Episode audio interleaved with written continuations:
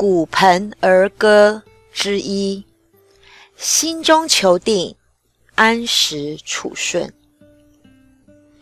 与阮籍、嵇康、山涛、向秀、王戎和阮咸并称为竹林七贤的魏晋时期的名士刘伶。刘伶经常纵情饮酒，豪迈洒脱，而且任性不拘，标新立异。因为个性放荡不羁，脱掉外衣，经常是赤身裸体的待在家中。外人瞧见了，便讥笑他，未免太过放肆情志了。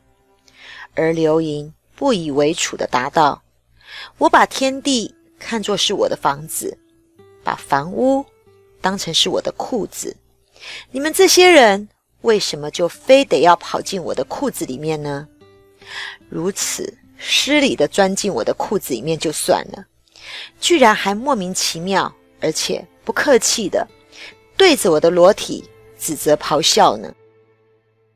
身高不满一米五，容貌丑陋，竹林七贤排名的社会地位中最低贱。最不起眼的就非刘伶莫属了。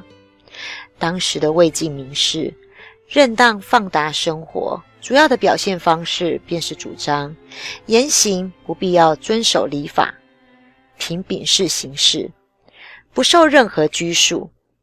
唯有如此，才能够回归自然，才能够真正的去成就名士的风流，跨越世俗礼教的束缚限制。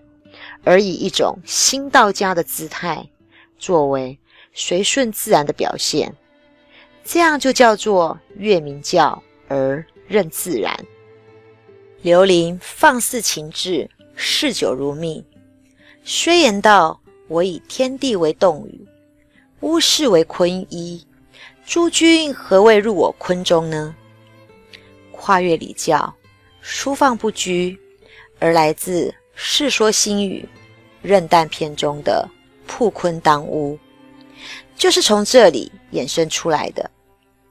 而其中的“铺坤”二字，便是任意自为、疏放不拘的意思。姿态潇洒，不受羁绊，敢以行动作为对当时虚伪礼教的反抗。就其实，表面看似藐视礼教。不从礼法，可是刘伶的内心是不安不忍，不安不忍于真理教被轻视践踏，而假的礼教却变相的大肆流行。